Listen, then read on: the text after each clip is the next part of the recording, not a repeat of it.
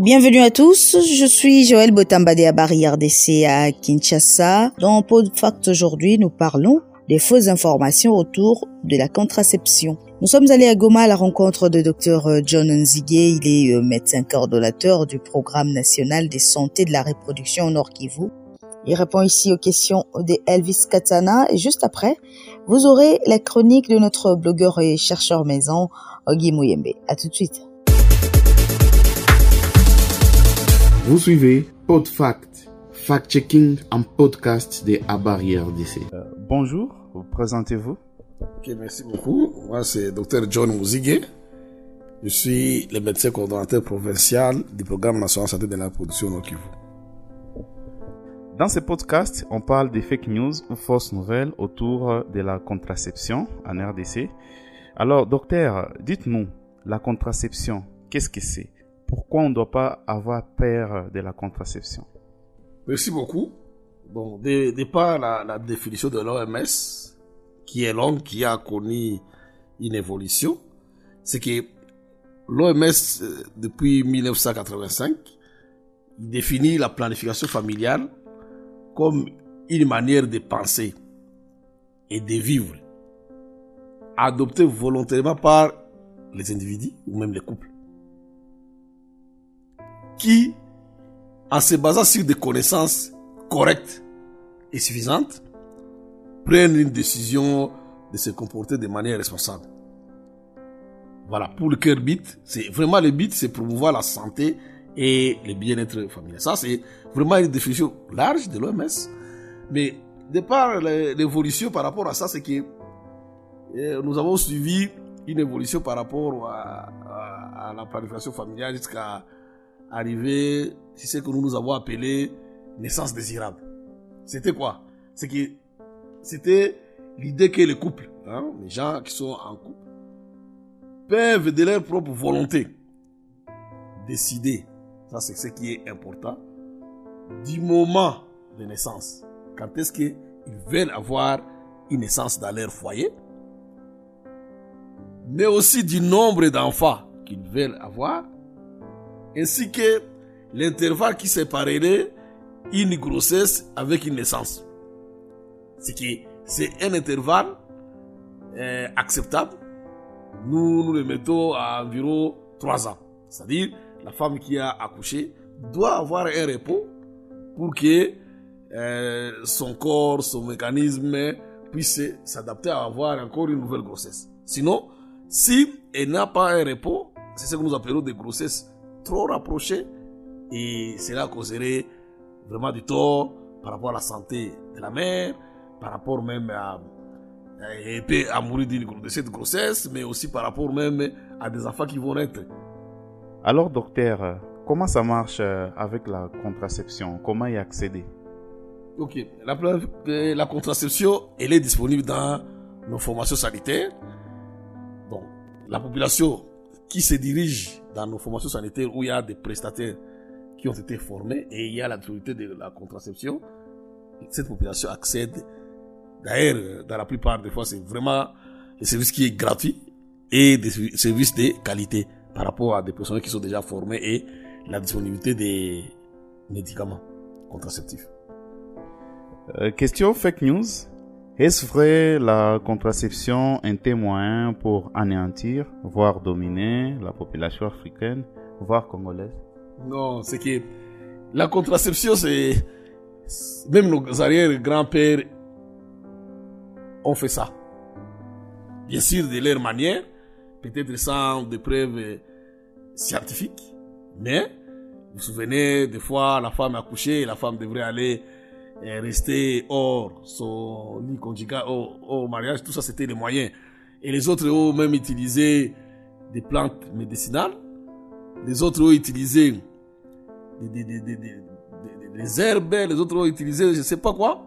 Mais pour le but de avoir le nombre d'enfants voulus, d'espacer une grossesse par rapport à une autre, et par rapport à cette naissance. Et d'ailleurs, dans, dans la logique, c'est que euh, le mot kwashoko, qui est une malnutrition, c'est un mot ghanéen, mais qui a tiré sa, son origine du fait qu'il une femme était enceinte et il avait au dos un enfant, elle avait au dos un enfant qui est mal nourri.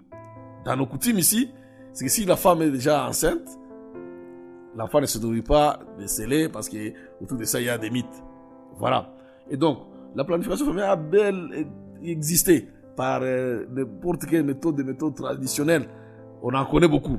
Mais du fait de l'évolution, c'est vrai, actuellement qu'il y a des méthodes prouvées scientifiquement comment ça agit. On peut les prouver scientifiquement comment ça agit, comment ça fonctionne dans le corps, comment ça aide la personne à ne pas tomber enceinte. Et voilà que avec ça, c'est que la planification familiale entre dans les services qu'on doit offrir, offrir à la population. Encore euh, une question liée aux fausses nouvelles. Euh, la contraception est une pratique diabolique nous amenée par l'Occident pour anéantir les cours normaux euh, de la procréation et de la, et de la fécondité. je l'ai dit, ça a été pratiqué par nos arrière-grands-parents, de leurs méthodes, des méthodes traditionnelles. Mais aujourd'hui, il y a des méthodes naturelles, des méthodes modernes qui ont prouvé leur efficacité. Voilà que euh, la population doit s'en réjouir par rapport à ces méthodes qui sont explicables. Donc la personne, quand elle opte pour la méthode, la personne comprend mieux la méthode parce que l'infirmier ou le médecin ou le prestataire va lui expliquer comment cette méthode agit. Quelle est l'efficacité de cette méthode? Quels sont les effets secondaires ou comment on gère ces effets secondaires Qui peut utiliser cette méthode Donc, on lui donne tous les éléments afférents par rapport à la méthode et la personne choisie. Et là, nous allons dire que dans chaque point de prestation, on laisse le libre choix à la personne de choisir. Donc on lui donne, on lui présente toute la gamme de méthodes et chaque méthode avec des explications et la personne est libre de choisir parmi tant euh, de méthodes. Alors, euh, pourquoi la, contraception est considérée comme une question qui concerne seulement les femmes? Les hommes sont-ils aussi concernés? Oui, les hommes sont concernés parce que la question de la santé de la reproduction, c'est vraiment une question qui touche toutes les personnes et aussi à tout âge. Et donc, l'homme doit effectivement s'impliquer dans la santé maternelle, y compris la planification familiale.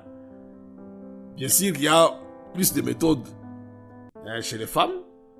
Et l'homme, c'est jusqu'à présent, c'est une méthode irréversible qu'on appelle la vasectomie. Mais l'homme doit effectivement s'impliquer.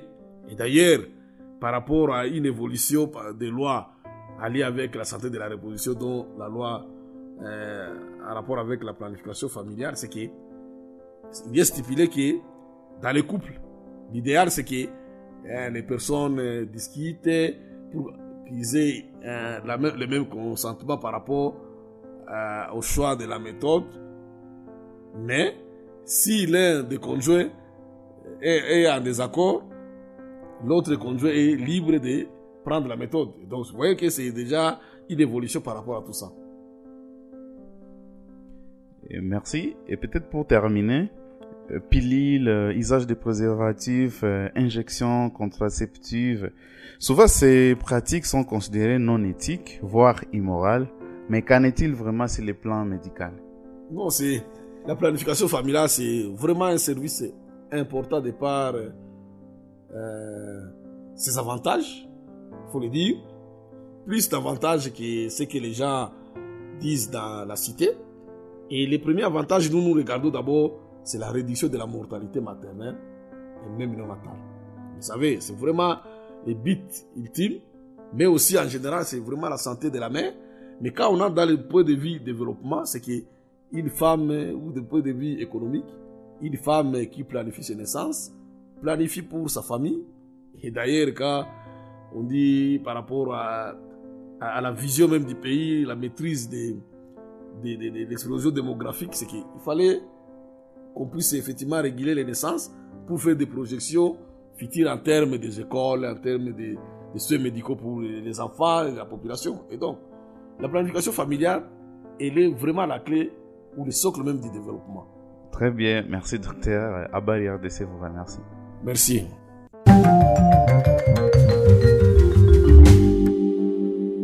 Merci Elvis Katana, merci à Dr euh, John Ziguet. À présent, voici la chronique de Guy Mouyembe. Bonjour Guy. Bonjour Joël. Aujourd'hui, je souhaitais qu'on parle de l'éducation aux médias. Comme cela peut transparaître dans l'appellation éducation aux médias, c'est là pour but d'aider ou d'accompagner les gens dans leur rapport aux médias. L'éducation aux médias cherche surtout à permettre aux bénéficiaires d'utiliser avec discernement les médias de manière critique et créative, tant dans la vie quotidienne que professionnelle. Je trouve que l'éducation aux médias est aussi un bon moyen de lutte contre les fake news. Si le fact-checking assure dans une certaine mesure la limitation de la propagation des fake news, l'éducation aux médias rend les citoyens moins vulnérables face aux entreprises de la désinformation. Disons aussi que l'éducation aux médias n'est pas, pas qu'une affaire des médias, les ONG, les collectifs des jeunes et même les écoles peuvent se l'approprier. Et c'est la fin de ce numéro de PodFact. Merci de l'avoir suivi. Rendez-vous sur les différentes plateformes digitales de la barrière d'essai pour plus de PodFact. Moi, c'est Joël Wetamba depuis Kinshasa. Au revoir.